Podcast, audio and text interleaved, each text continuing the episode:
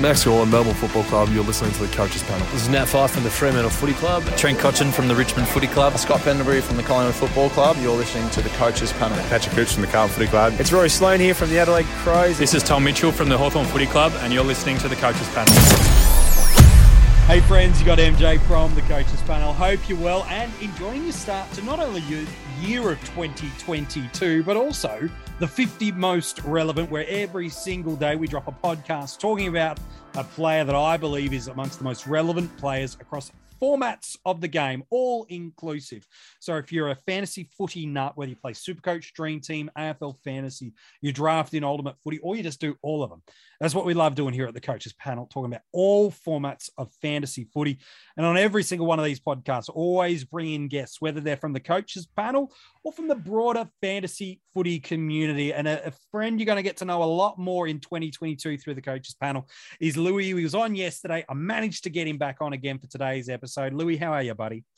Good, MJ. Thanks for having me again. I'm feeling warmed up now, a little bit looser, and uh, keen to get stuck into Wayne Milera. Yeah, Wayne Milera is number 48, and injuries have really robbed us footy fans of seeing him at full flight. But is 2022 the year? That's going to be the big question gosh, still just a young pup himself, but defensive eligible. And that's really important for us as we look at the value options deep in the back line. And no doubt we'll talk about that as this podcast goes on. Did not play at all last year, so no top scores or averages to look at, but his career scores did come back in 2018. It was 116 in AFL Fantasy and Dream Team against the Gold Coast Suns, while his top score ever in Supercoach is 112. You might go, MJ how does a guy who can't even crack 120 make the 50 most relevant? Great question, friend. Here's why. Let's look at his price. He's $271,100 in Supercoach. He's about 70K more than Jason Horne-Francis. That's why we're talking about him at this point in the 50 most relevant in AFL fantasy. Just a touch on 378,000, while in Dream Team, the cheapest of all of the formats, $263,000, five hundred. Gosh, this boy is cheap. And Louis, one of the worst things in football is seeing really highly gifted and talented players continue to have their careers interrupted by injuries. And for, certainly for Wayne, for Crows fans and us as fantasy footy coaches, we've just missed out on seeing Wayne Miller for the better part of the past two seasons.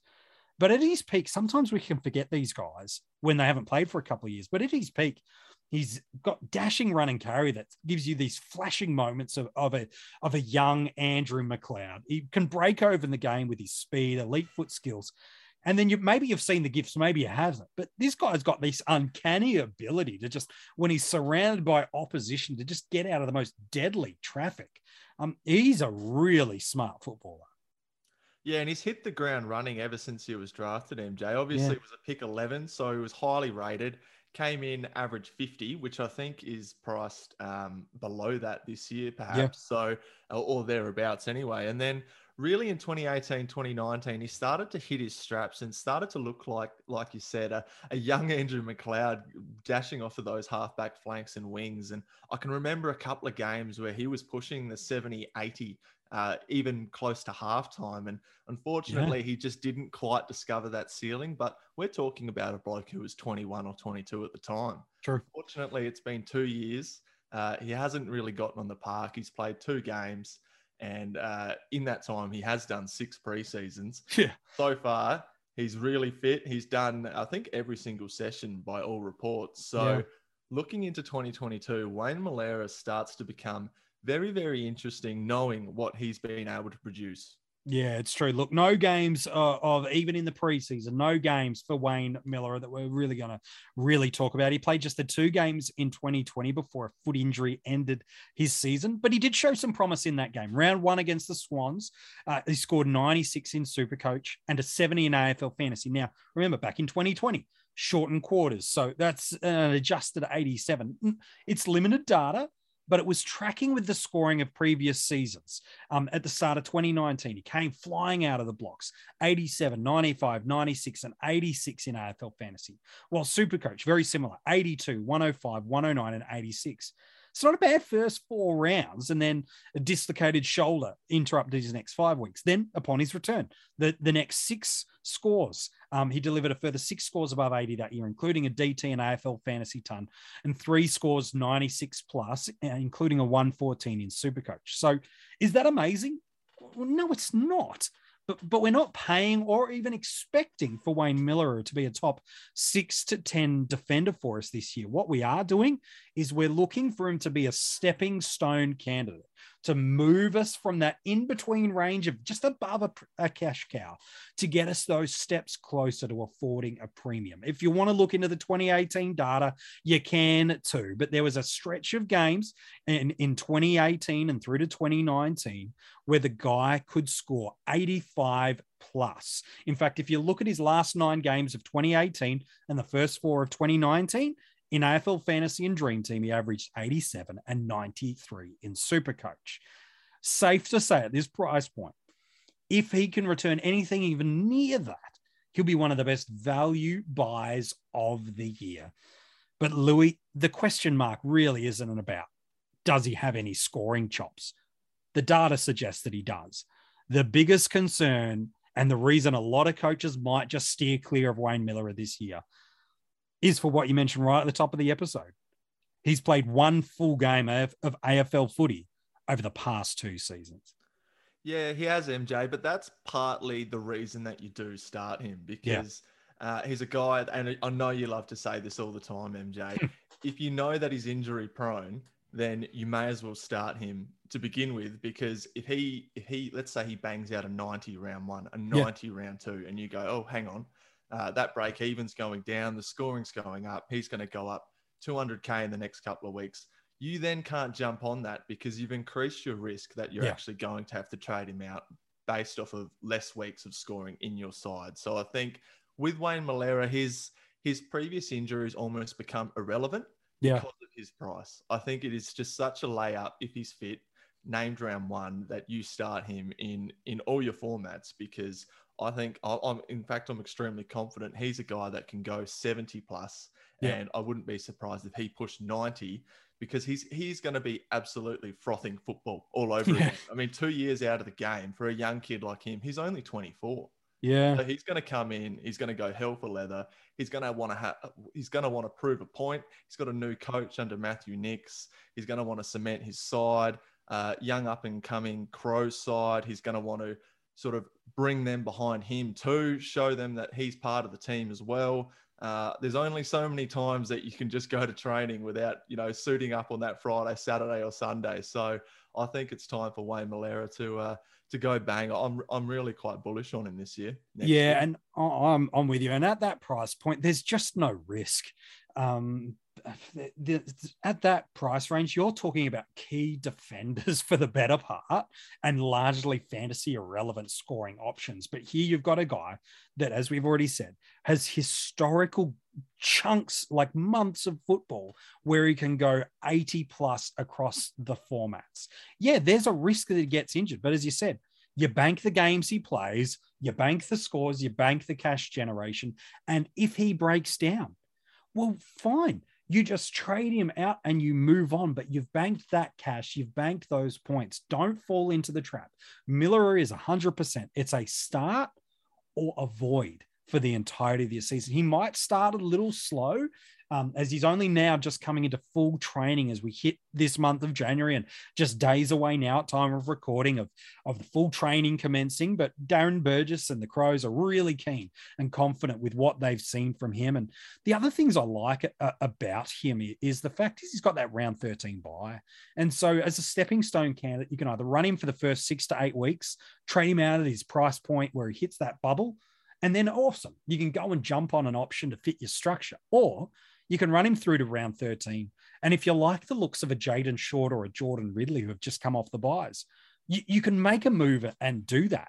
That Crows midfield is certainly different to the way it left. Um, they've unearthed um, a wealth of talent on the outside with Lockie Sholl being developed internally. They've resurrected the career of Paul Seedsman and Jordan Dawson uh, as a trade. So they've got some now, some nice outside class and run.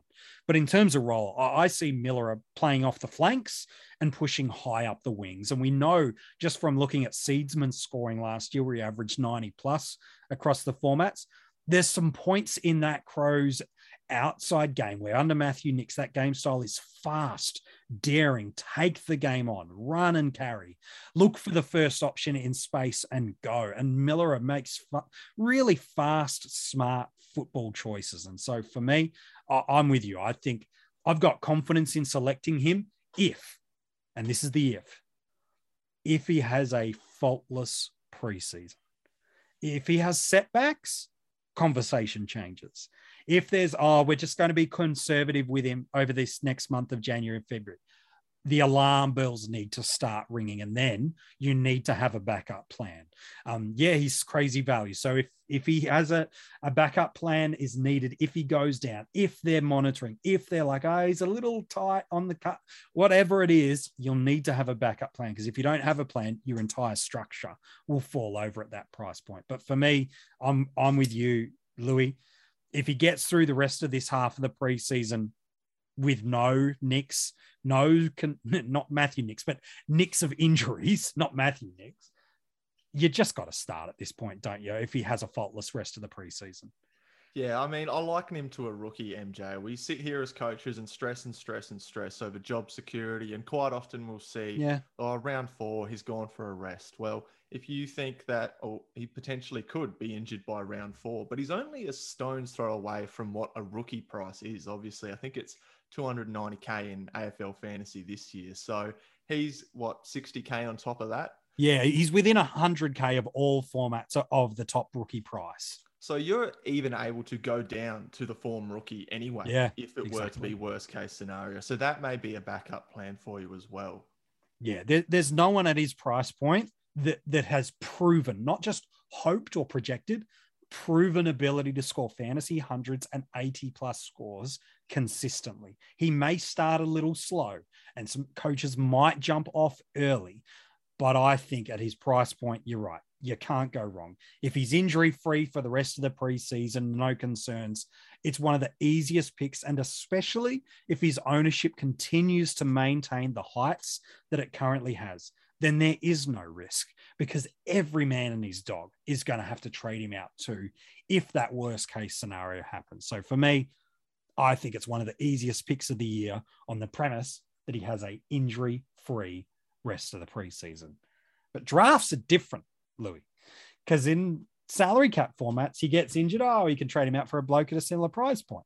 Whereas drafts, injuries, whew, that that's the best of um gift you can give a coach on draft day is availability. And Miller has not got much of that. But at one point in the draft, he'll provide incredible value for a coach at one point in the draft. The question is, how early do you feel confident to jump on him? Where would you be looking to pick him on draft day, um, Louis? Is it is it bench cover? Is it one of the last two spots of defenders on field? Like, where do you feel confident going after Wayne Miller on draft day? Oh, look, he's certainly bench cover. Um, I think he's someone who's going to slide right down to the back end of drafts. Yeah. Uh, potentially a little bit earlier because he does carry a little bit of name value. Yes. I think also uh, Crows fans such as yourself, MJ, may yes. go a little bit earlier at the back end of the draft just to shore him up on your bench just knowing that he's got that potential to be that player. Uh, but for me, I would probably leave him be. I think he's a player that'll go undrafted depending on how deep Size. your draft is. Certainly yeah. for my drafts, he would go undrafted. But um, yeah, he's going to be he's going to be one of the late rounds. Yeah, he's he's a late round pick. Uh, that's the key thing with draft. It's all about squad sizes, coaches. That that ultimately determines what it is. But if you're running like five defenders on field, I'd I'd be all right with taking a light flying one of your last picks in the draft, maybe your oh, last oh, yeah. on field pick with Miller, because the upside is huge. And then you just draft an extra defender if you have to. There's a 70s plus defender on the on the waiver wire every single week for you to grab from the player pool. So, yeah, you're, you're right. One of those last few picks on the field, or it was one of your last picks as, as your bench cover. Yeah, Miller could be a really nice pop candidate for you. Yeah, and I think he could probably, if the best case scenario happens, MJ, yep. I think he could potentially be a you know a D three. Yeah. If yeah. he goes 85, 90, you're laughing. Yeah, well, that's so, the upside, isn't it? Yep. So you may as well put him on your bench, or you know, if you've got a really deep team, D five or D six, and and just uh, pray. Yeah, yeah, that's pretty much what every what Wayne's do doing. time in the season. What Crows fans are doing, what fantasy coaches are doing, just thoughts and prayers uh, for Wayne Miller. That is for sure. Hey, mate, as always, an impressive bit of work from you. Thanks for joining me on this episode. No, thanks for having me. As always, MJ. Uh, if you've liked this podcast episode or any of the previous two before it of Callum Mills at 49, Riley O'Brien at 50, well, the good news is uh, you can go back and check all, the, all those articles at coachespanel.tv, or you can check out the podcast wherever you're listening to this one from. If you want to get the podcast 24 hours early, you can join our Patreon supporter group. All the links for that are at coachespanel.tv. That's just one of a bunch of different rewards you get for being a supporter of the coaches panel. Wow. Three names in tomorrow. We're using one of the biggest performers of 2021. He was one of the most relevant players in his line last year. But who is he? And why is he so low in the 50? And why is nobody picking him? Because this guy was one of the most reliable scorers of 2022. Who is he? I'll tell you about this player tomorrow.